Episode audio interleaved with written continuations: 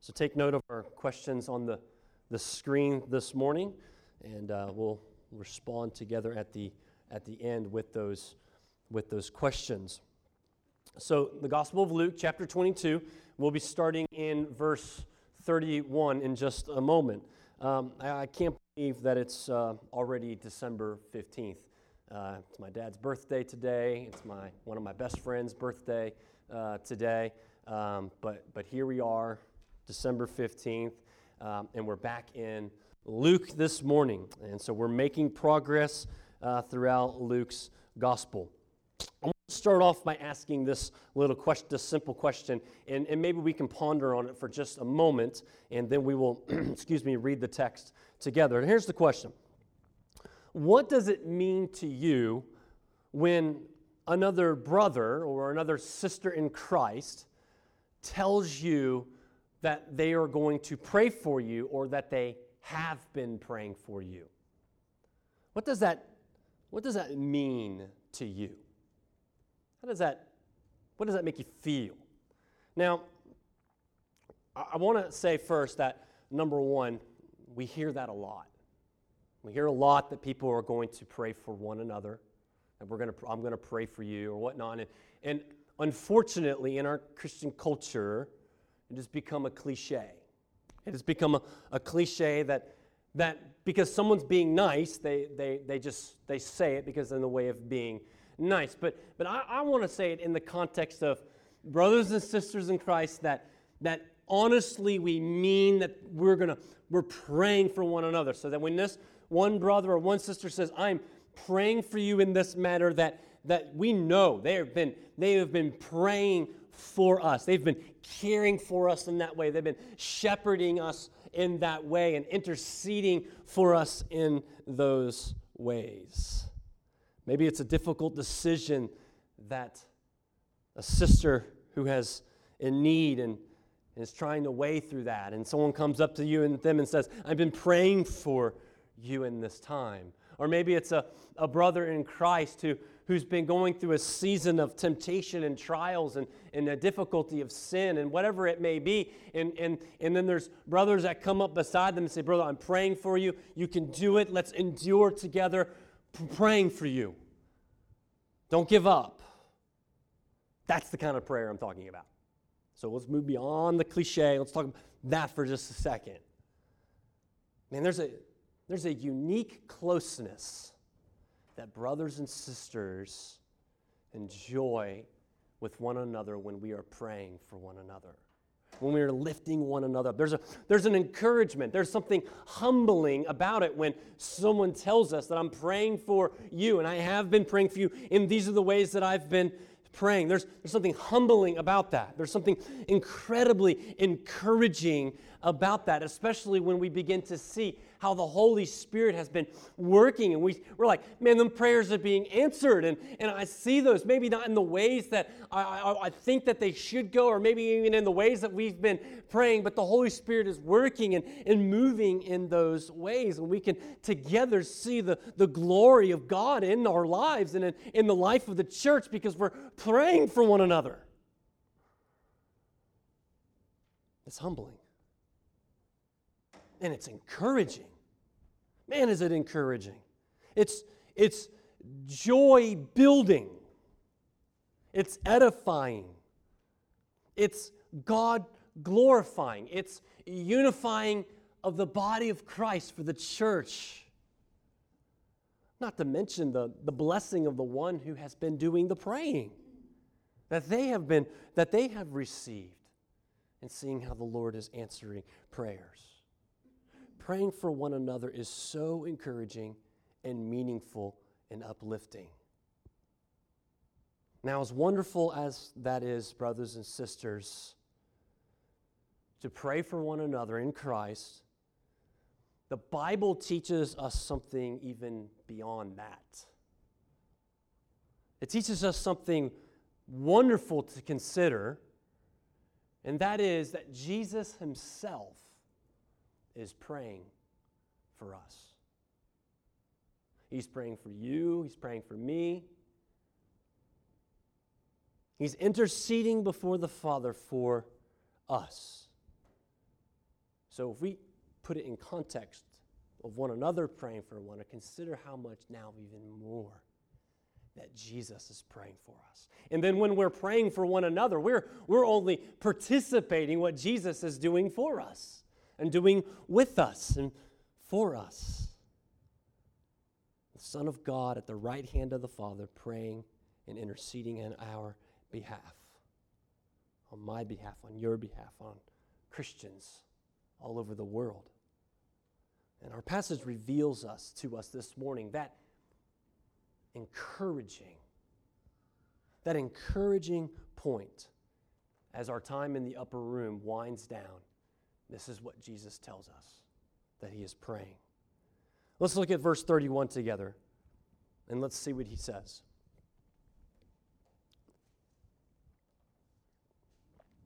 Verse 31 Simon, Simon, behold, Satan demanded to have you that he might sift you, to sift you like wheat.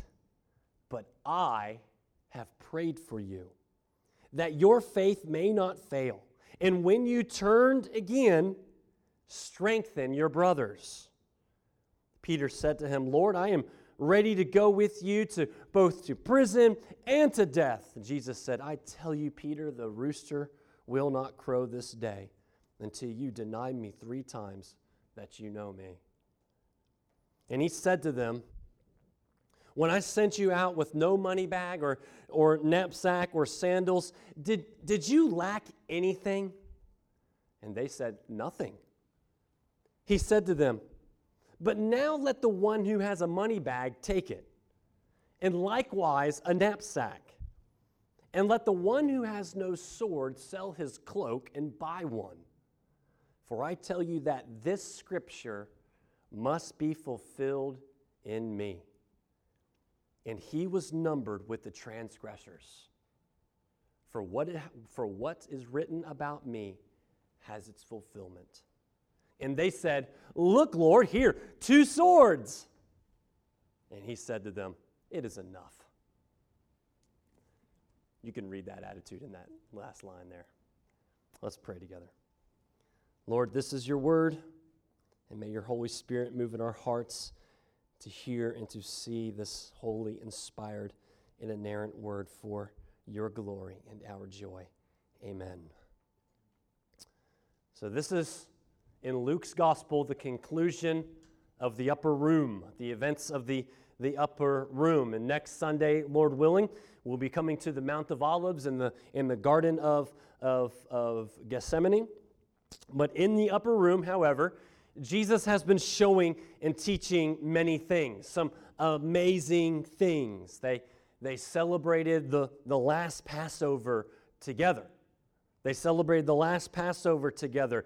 Uh, but also at the, at the same time, we saw Jesus how he has instituted the, the, the Lord's Supper. When, you know, when we take the, the Lord's Supper, it's a, it's a meal of, of, of remembrance.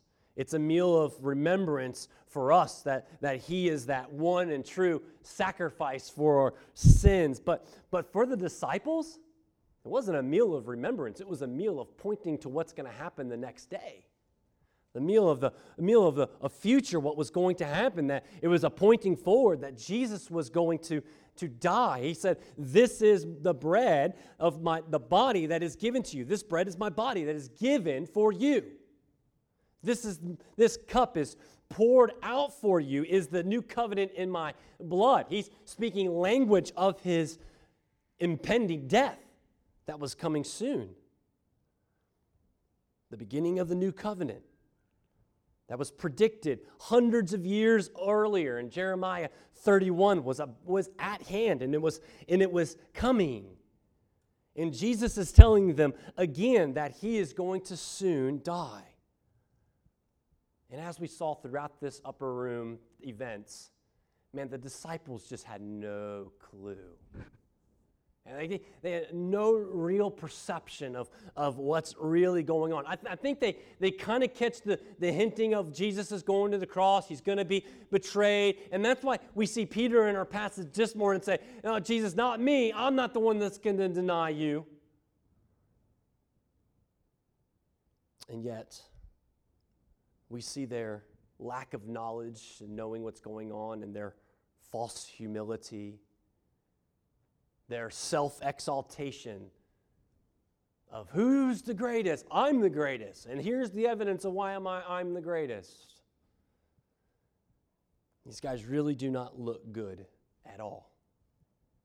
But in their lack of understanding, in their constant need for correction and redirection, and soon to be denial and abandoning of Jesus when he is arrested, what is Jesus now doing? What has he been doing? He's encouraging them. As we saw last week, I mean, this ascent in the gospel, right? He lifts them up in the, in the gospel, and even here, he encourages them. They're seeking to build their own kingdoms and their own self greatness. They're arguing who is the greatest. And Jesus turns to them and shows them the gospel of the true servant who came to, to serve and not to be served and to be a ransom for many. He literally shows them that, that greatness in the kingdom of God is being the youngest and being the servant. And the truly greatness is loving one another as Christ has loved us. They wanted their own kingdom, and Jesus promises them a kingdom and even a spot at the table. You know, one thing that's evident, and one thing we see evident even in our passage this morning, is that Jesus is always giving us things that we do not deserve. Always. The blessing and joy that Jesus has given us, that He has given me, is always disproportionate to anything I have ever given or done or sacrificed or ever will do. It doesn't even play in the same ballpark. All I ever brought is my sin and my guilt and my failures and my shame. And He has given me nothing but grace and love and forgiveness and, and peace and, and a, and a grace filled, gospel shaped family all He is is giving me good things. And in our passage this morning, I know it talks about Satan and it talks about temptation and it talks about Peter's denial and swords and needing things and to be prepared for what's about to come. But, but all of that seems negative. But this passage is really about the encouragement that Jesus gives us and continually outpouring of his goodness and his grace in our lives. Encouragement for his disciples knowing what they are about to face, even above and beyond what he knows he's about to face. And now the encouragement for us as his church. It's the, it's the kind of encouragement, and, and when we unpack it, I hope is encouraging to our souls, and in a sense, it overwhelms our souls with, with his grace and with his mercy. You know, when, when we see texts and passages where Jesus is passing out encouragement, we should be there with our hands wide open and ready to receive, with our hands open and our hearts open. And so this morning, I want you to be encouraged. But I don't want you to be encouraged because I want you to be encouraged. I want you to be encouraged because this is what Jesus is doing. He's encouraging his people. He wants you to be encouraged. If you are in Christ, He wants you to be encouraged in hearing these words that He spoke to His disciples. He is encouraging His people. And so I have two points of His encouragement. The first point is the provision in the gospel, and second, the prayer for our faith. The prayer for our faith. So, first is the provision in the gospel. And we're going to go a little out of order this morning. We're going to look at verses 35 through 38 first, and then we're going to jump back up to verse 31. And in this, we see the provision that he has made for us in the gospel. These are, again, the last words that Jesus speaks uh, in Luke's gospel in the upper room, right? The upper room at the time. And these are words for encouragement for our provision. So, what is, what is provision? Provision is the, the things that we need in order to do life. And what Jesus is telling us is that in the provision, the things that I have given you, what means more, what is more, what is first is the gospel. And here's how he does it. Look at verse 35. He says, When I sent you out with no money bag or knapsack or sandals, did you lack anything? And they said, Nothing. Like, literally, not that they didn't say anything, they said nothing. We, we lacked nothing. Now, you might not remember because it was a long time ago. We've been in Luke for ages now. And, and, but if you look back, Luke chapter 9, Jesus sent out the 12 disciples. He sent out the, the, the, 12, the, the 12 disciples to, to go out and to preach the gospel and, and to do, in, in fact, to do miracles of the kingdom, proving that the kingdom of God is coming. And when Jesus sent them out, he gave them some crazy packing instructions. Basically, pack nothing. In fact, leave your shoes here, boys. You're not going to need them. Leave your food here, leave your wallet here, take your shoes off, leave your cloak. I'll take care of them. You go out. Don't take anything with you. Chapter 10. They all come back. They tell about the amazing things. In chapter 10, Jesus then commissions 72 disciples now to go out and to do the very same thing to proclaim that the kingdom has come and, and proclaim the gospel. And again, he gave those very strict rules. And why? Why in those two times, for all this now, 12 disciples to 72 disciples, why would he give these very specific instructions to basically bring nothing with you? Because he wanted them to see firsthand firsthand this is how God is going to provide for you. That everything that God gives you is by His grace. And that He is going to provide for you all that you need. And He asks them, Were you lacking anything? Nothing. N- nothing. I was lacking nothing, Lord. Verse 35. Listen. Verse 35. This is what Jesus is saying then. He said, Listen, guys, you, you went out without any shoes. And, and did any of you come back with blisters? Did any of you, uh, did, did any of you even catch a thorn or, or a splinter? Or, or did you twist an ankle? Did you go hungry? And, and when you're thirsty, did you not have water? Did you miss out on a place to sleep? No, Jesus, we had, we had everything. Everything. And, and in fact, it wasn't just in those two side missions that God had providentially cared for his people and for the disciples. He has been showing them now for, for, for years God's providential care for them. And it was their experience that Jesus provided all the time. They saw and experienced some of the most miraculous provisions for their needs over and over again. From the overloading of their fishing nets to healing and raising from the dead some of their own family members to silencing the storm on the boat that they thought they were all going to die on with just a couple fish and a couple pieces of bread. They watched Jesus miraculously feed five to 10,000 people, and they firsthand carrying baskets around that never emptied of food. They saw firsthand, daily, a front row seat to God's providential care, including that very meal that they had that night together in the upper room.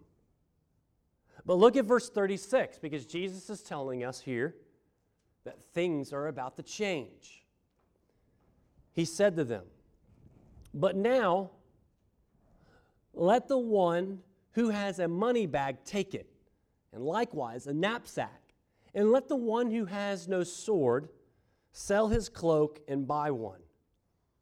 So Jesus is telling his disciples from now on, things are going to change. Things are changing. So back in those, those early days, you didn't need to bring the money bag or the knapsack, which is a backpack. You didn't need to bring those particular things because I've provided for you. And how one of the great ways that I've provided for you was, was in the, the popularity I had. The popularity I had. You, you saw how God uh, provided for you through the people that we've met. And so you had plenty. Through the support, you had plenty. All your needs were met. But things are changing. That's not going to be so. I'm not going to be with you anymore. My popularity, out the window. My popularity out the window, and my, your acceptance because of me is going to be gone. Your everyday experience and everything was going to be completely flipped upside down in just a matter of hours. He wasn't going to be there to feed them like he has done and to serve them at the table. Those particular provisions will not be there anymore. And so, verse 36 then makes sense. Make provisions. Be ready. Take the money bag this time. Take the knapsack. Take the backpack. And if there's any doubt, and if there's any doubt for them or even for us about the severity of the coming troubles and obstacles that they're about to face, including the, the obstacles that we face, and for them that they are going to face in just a matter of hours, then what Jesus tells them to bring should just settle it. Because when he instructs them to go sell their cloak for a sword, that means things are going to get hard. Things are going to get tougher. Whenever a weapon is more important than a, a coat, then it's safe to say that hard times are here. Now, there's a debate that I've read to, to exactly, you know, what is Jesus' intent here when he tells them to go get a, go get a sword? I think it's pretty safe to say with Jesus' reaction when they come back with two swords, and what Peter tells, or what Jesus tells Peter in the Garden of Gethsemane, that I don't think Jesus is really wanting us to arm up with weaponry for the sake of the kingdom. The sword, however, that Jesus is speaking of is the importance of our preparation, the importance of our, of our knowing and understanding that we will face intense opposition. And in order to be faithful, then, with the gospel and, and then taking the gospel to the ends of the earth, not just surviving, not just retreating, not just killing all of our enemies, but with the sword of preparation of the gospel, we can go forth even in the midst of that opposition and take the gospel as it's an offensive, not a defensive.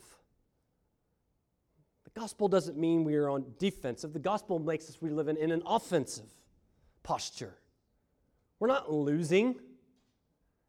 The kingdom of God is not failing. But we have the sword. We have the sword of the Spirit, the, the gospel. The gospel is not spread through sword or through armies. Missions is not done down the barrel of a gun. Some of the lowest times in Christian history was when people, and I'm not even going to call them Christians, tried to advance the kingdom of God with the sword. And I'm not even, I shouldn't even use kingdom of God because they were advancing their own little kingdoms, their own greatness. No, the kingdom of God is spread through the proclamation of the kingdom, of the gospel fear and coercion does nothing to bring about gospel transformation. It goes forth by preaching of the word of God by his people, and as the Holy Spirit calls unbelievers to faith, and they will be transformed. That's how the kingdom of God goes forth. And so we prepare, we go with our wallets, we go with our backpacks, we go with our, our shoes, and we go with our swords prepared. and, and wise, proclaiming the gospel. Offensively, living out, living and proclaiming the gospel in a very opposing world. And this is good for these guys hear because they're about to face unbelievable opposition. Unbelievable opposition in their own hearts and from the world around them. Let us have wisdom then in how we prepare. But look at verse 37. We're getting now to the, the provision now. Let's see how God has provided for us in Christ. So he's not just leaving us hanging, right? Hanging with nothing. Look what he gives us. Verse 37. For I tell you that this scripture must be fulfilled in me. And here's the scripture. And he was numbered with the transgressors. Okay? For what is written about me has its fulfillment. In just a couple hours, he's saying, that text is going to be fulfilled. Jesus is quoting Isaiah 53, verse 12. We, we should be kind of familiar by Isaiah 53 at this point, but, but verse 12, Jesus is kind of quoting this one little verse. In Isaiah, uh, Isaiah he, he wrote this 600 years ago foretold the, the one who would come and to bear in himself the, the wrath of God for sinners. And, and Jesus is saying here, very intently, this is the, one of the only times he really intently says that Isaiah 53, I'm fulfilling it. It is about me, not about anybody else. It is about me, and I'm fulfilling it. And you will see it with your own eyes. That's what he's telling. You're going to see it with your own eyes. This very famous text is going to be fulfilled in him because the very next day he's going to be crucified on the cross between two transgressors, between two thieves. And we're going to see that next year or so. Between two thieves in Luke 23. And this is our encouragement and our provision that Jesus has made for us because at the, in, the, in the cross is the heart of the gospel. It is the center of the gospel. And so, what is Jesus saying? Yeah, take your money bag, fill your belts, put your shoes on, get your sword. But oh, the text will be fulfilled, the scripture will be fulfilled in me. Isaiah 53 12. Therefore, I will divide him a portion with many. I'm going to give you the whole verse. Though I will divide a portion with the many, he shall divide the spoil with the strong, because he poured out his soul to death and was numbered with the transgressors, and yet he bore the sin of many. How has God provided then? He has given us his Son the provision that God has given us, we should look first and foremost is the encouragement that He has given us His Son, who has been poured out unto death on a cross. The wrath of God then was poured upon Him. And even though He was sinless, he was numbered with transgressors, and yet he took upon himself the sins of many. He became sin who knew no sin so that we could become the righteousness of God. 2 Corinthians 5:21 memorize that verse. And Jesus is telling them, this is your provision now. This is this is what you look to. This is what you hope toward. Look for all your provision in the gospel. Look for all your righteousness in me. Look at all your identity in who you are and what I have done in the cross and on the cross, and that you are forgiven. That's the good news of the gospel. That's the good news of the gospel. That's the provision that God has given to us first and foremost. And every one of our prayers of thanksgiving should always start with the provision of the gospel. Thank you, God. Every meal we sit down should be a thankfulness in, in, the, in the cross and the thankfulness for, for His grace and His mercy and all that He has given to us and for us. And think about Jesus in this very moment, who's just hours away from going to be arrested and then beaten and put on a cross. He's being totally other centric. I mean, if anyone had could have better things on his mind, like, I don't know, saving the world, then it's Jesus. And yet, what's on his mind? Boys, look to the gospel. Look to the good news of the gospel. Be built up in the gospel. Church, be built up in the gospel. Be encouraged by the gospel, always turning to the good news of the gospel. I think when it comes to this life, we often look way too hard in the wrong direction at the wrong things. It's so easy to spend so much time caring and worrying about our provisions and our preparations for this life. And yes, God does care about those things, and God has miraculously provided for each and every one of us in those things. However, even though Jesus is telling us to be prepared and to plan and to be faithful and to be wise and to be discerning as you take the gospel through an opposing world, we are to look more into the provision that He has given to us in the gospel. That He went to the cross for the forgiveness of your sin. Do you look to that provision much? Is that the, a provision of the Lord that you often find rest in? A provision of the Lord that you find in, encouragement in? Even, even more than the food and the clothes and the, and the swords. Do you, do, you, do, you, do you prepare yourselves and to prepare your hearts in the gospel much? We must not be caught up in the things that the disciples did at the end of that little passage there. Jesus is telling them to look to the provision that they'll find in him and his work and what he does, and they come back with two swords. They were more concerned with their, with their weapons than they were with resting in Christ. Let's be the people that find provision and rest in the provision that he has given us, and that is the good news of the gospel which is the very thing we take to a world that's finding rest in things that are failing and failing and failing constantly. Let's show them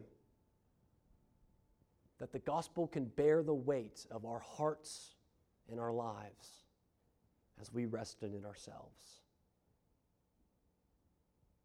And now the point that I really want us to see this morning is though is back in 31. Is back in 31. Prayer for our faith. So first was the provision for us in the gospel. Second is prayer for our faith. And I think that when we look at this second, we'll really understand how wonderful that first one really is too, and it'll bring it close to home. So let's go back to verse 31, and I want you to see something amazing in what Peter says. I already gave it away. You know what it is. In verse 31, Jesus speaks to Peter. But notice how Jesus starts it off. He says, Simon, Simon. Now, wait a minute. Peter has already been renamed, right? Peter's already been renamed. Wait a minute, why are you calling me Simon? And there's an emphasis that he's making because he's saying it he's saying it twice, but I think he's also making the emphasis back to Peter and say, Peter, that old self is still there, bro. The old self that wants to, to trust in your own understanding and to lean on your own understanding is still there. Simon, Simon. He says, Behold, Satan demanded, he demanded to have you that he might sift you like wheat. Now, there's an interesting passage there. Satan demanded. He demanded. This is, this is like Job chapter 1 kind of stuff, right? Where, where Satan comes before God and asks, asks God, says, Hey, listen, you think Job is your man, but if you let me have a crack at him, I'll show you that he's not really your man. And that's the kind of thing that Satan is doing with in here. He's saying here, he's, I demanded, he demanded that he might sift you like wheat. Now, here's what's interesting about this verse, if there's not enough already, is the little word you there. The little word you there, I think, should actually say you all, or for us, y'all. Because that word there in the Greek is actually plural, it's not singular. It's plural. So, what does that mean? That means Jesus isn't just talking to Simon, Simon. I mean, the emphasis is, is to Simon because he's going to talk about uh, Peter and, the, and, and his denial in, in just a minute. But really, he is speaking to all the boys, he's speaking to all the disciples. Peter and all the disciples, Satan has demanded to sift you like wheat sifting like we we don't do that anymore but it's it's actually it's a separating right between the the what the, the wheat kernel and the and the hull that comes on the outside the hull is unedible. If you ever got a wheat bread and it wasn't done right and you choke you can't really chew the thing it's stuck in your teeth and all that the little the little chaff. And and, and what they do is they it's a violent motion of shaking the shaking this thing to separate it to, to cause a, a breakup of the seed so that so that the, the wheat and the chaff can be sh- uh, uh, uh, separated. And there's shaking and shaking. I mean, they move it back and forth, back and forth against a, uh, against a blade in the bucket, and it's back and forth, back and forth. And, and Jesus used an example that this is what he wants to do. He wants to sift you like wheat, especially now in these coming days. He wants to sift you. Like, again, when everything is going to be turned upside down, when all that provision you're used to is going to be gone, it's all going to be turned upside down. And so Jesus is letting them in. He's, he's cutting them in to some big, deep reality that I don't think they had any idea what was going on or no concept of. And that is that the evil one, the accuser, has come up against them, and he wants to see them fail, fall, and die. And they have no idea what they're up against. That's what he's telling them. You have no idea what you are up against, but I do. But Jesus knows. What's coming is, is not going to be just a struggle of the heart. Your denial, Peter, is not just going to be a struggle of the, of the heart, and your abandoning of me, all the rest of you guys, isn't just going to be a, a tug of war in your heart, but rather, as Paul says, we do not wrestle against flesh and blood, but against rulers and against the authorities and against cosmic powers of this present darkness, against the spiritual forces of evil in the heavenly places. There are forces that are lined up against them that they have no concept of. But there is one thing, but there is one thing that stands between them and such evil, sifting, temptation. One thing. But I have prayed for you that your faith may not fail. And when you have turned again, strengthen your brothers. Verse 32. Brothers and sisters, do you see that that makes all the difference? That makes all the difference.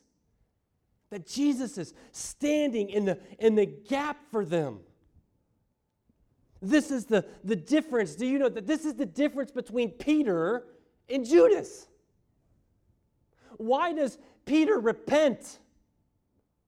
And Judas goes out and hangs himself Because underneath it, they're both fulfilling their desires, but underneath it, it the difference is because Jesus has prayed for them.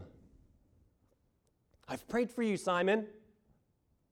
I've prayed for you, John. I've prayed for you, James. Jesus has prayed.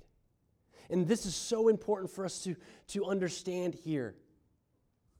Because, brothers and sisters, this truth, this is what sharpens the sword. This is what sharpens the sword. This is what make, gives us preparation and boldness and faith. This is what sharpens us. This is what deepens us. This is what gives us strength when there shouldn't be any strength. It's what keeps us coming back to the Christ to repent and to live in the light. It's the difference. It's the difference, beloved, that even in our blindness and how we have no clue, a concept sometimes and most of the time as the disciples, that in all times, that each and every one of us, we are in need of intercession and prayer of the Savior. And He is praying. He is praying. Yes, He has provided for us in the gospel, and I never want us to diminish that. That is so vitally important. But He didn't just die for us. And he just he didn't just was raised for us, but did you know that he lives? He lives ascended at the right hand of the Father to do what? To intercede for his people as our great high priest.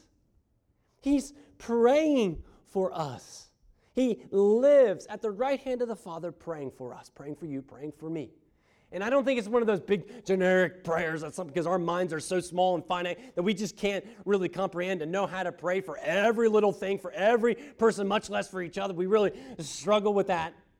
But no, I think it's very specific in the mind of Christ as He is praying for us because He is omniscient, He is omnipotent, He is the Son of God, and He is praying for you, and He is praying for me. He's praying prayers like this He's praying, keep them from sin. Lead them from temptation. Keep them strong in the strength of the Lord and the Holy Spirit. God, bring them into repentance. Show them how to delight and to enjoy the hallowing of your name. These are the kind of things he's praying. He is praying deep things for us. And it's true. It is true that we have an enemy who is greater than any one of us could ever imagine. We were driving home on Monday from Atlanta on 75, and just outside of Atlanta, maybe the McDonough area, there was these signs on the side of the road that someone, I don't know how they put them there without narrowly getting hit by a car, but signs that people put out. And it said, and they were in order. One of them was like, Satan's a moron, Satan's a coward. And, and there was like three or four of them. I missed the rest of them. I got the point. And, and I, I, I get it, but he's powerful. He, He's powerful. He's not JV like us. He's beyond varsity. He's major league, best at his game. Tom Brady. I just compared Tom Brady to Satan. I'm a Dolphins fan. I'm allowed to do that for those who care about the NFL anymore. He is the enemy of our souls. He is the enemy of our joy. He is the enemy of our church, and he is enemy of he's the enemy of life itself. And he is far smarter and far cunning than any one of us. And in our own strength, we could not stand. But what does Jesus say? One word, we sing this, one word shall fail him. One word shall fail him because far greater than Satan in his schemes, in his cunning, in his work, and in his camouflage, Far greater is Jesus Christ, our mighty fortress, who is interceding for us. And his prayer is far more powerful than his scheme, the Satan's schemes, his siftings, his temptations, and his power. There is no power in the universe that can compare to Jesus' prayer for his people. Nothing. You know, prayer for us can be a struggle. Sometimes it just feels like our prayers are just kind of hitting the ceiling, right? Like they're just kind of going nowhere, and, and we don't think that they're sufficient or, or efficient. We, don't, we just think they're going nowhere, and we just get discouraged when we pray. That's why it's so hard. That's why sometimes we, we don't pray. We struggle with prayer. We struggle with prayer, but Jesus does not struggle in prayer. His prayers are effectual, His prayers are powerful and invincible, and they are prayers for His people. And uh, you, you got to look at this verse and, and almost see that uh, Ephesians 2 3 there. We're talking about Satan demanded to sift you. You were going to go down. You're going to deny me and all this stuff. But I, but God, I have prayed for you. And that's going to make all the difference, Peter. It's going to make all the difference. Remember this. Because remember what he tells them. He's like, I've prayed for you, but he tells them what? He tells them, This is what I've prayed. I've prayed that your faith would not fail. I prayed that your faith would not fail and that you would be strengthened in your faith. And he also prayed that. And when you turn again, strengthen your brothers. Now we have to kind of just stop and look at the language here for a minute. Look at the tender care that Jesus is saying here to him. And when you have determined, when you've turned, when you repent, not if you repent, Peter. Not, Peter, I, I'm praying and hoping that you repent. But when you repent, Peter, strengthen your brothers. What do you think Peter is going to struggle with after he hears that rooster crow? He's going to remember the denials. He's going to remember the, the curse words he used in those denials. He's going to hear in his head what many of us have heard when we have sinned You're a failure. He's going to hear, You're a failure. How could you do that? You're not even a Christian, Peter all of that was a waste. That's what he's going to hear. That's what we hear. That's what, that's what we hear. Was, was any of it even real? How about that? And Jesus wants Peter to know this. He says, I have prayed for you when you, when you turn. Meaning, Peter, hold on, brother, you're going to repent. You're going to repent. You're going to go through this, but remain strong. You will repent. repent. I have prayed for you that you will repent. And this is why Jesus' encounter with Peter on the shores of Galilee after the, the resurrection was so important. Because Peter is, or Jesus wants Peter to make the connection with his repentance and his restoration and his providential care for them and his shepherding of them. He wants them to know that it is His grace and in His, His mercy. And that the verse, again, Isaiah 53 12, is being fulfilled in Him. The very end of that text, did you notice I didn't read that last line? Makes intercession for transgressors. He is praying for you and He is praying for me, transgressors, that we would endure that our faith would be strengthened. That when we sin, when you are at your weakest and most vulnerable moment to believe lies and doubts and to be sifted by Satan, he says, I'm praying for you. And I'm praying that your faith will not fail, that it would not fail, and that you would repent. This is why brothers and sisters, we should not be afraid of repentance. We shouldn't look at repentance as being so bad and so negative, and I'm going to be judged and I'm going to be kicked out. Because that's the exact opposite of what Jesus is doing here. And it's the exact opposite of what he instructs his church and his people to do to love and to pray and to continually accept, because that's what he does in the gospel. And have you ever felt like Peter when you realized how stupid and evil and wicked you have been in your sin? And yet he graciously led you to repentance and turning from sin? Do you remember how you felt? Still low, still beaten up, but also filled with gratitude and joy. With a new hope in the restoration because of the gospel, the provision of the gospel. Have you ever then wondered at that moment, now what? Now what? Well, Jesus tells us the now what. It's what he told Peter to do. He said, Go strengthen the brothers. Well, what does that mean then? He says, Go tell them. Go tell them how I've strengthened you. Go tell them how I have prayed for you. That when you turn, that you would repent. Tell them about my forgiveness in your repentance. Tell them about the joy that even in the midst of your sin, I still love you. I've still forgiven you. Go tell them. So, what do you do? Do we try to hide it because we're embarrassed about our sin?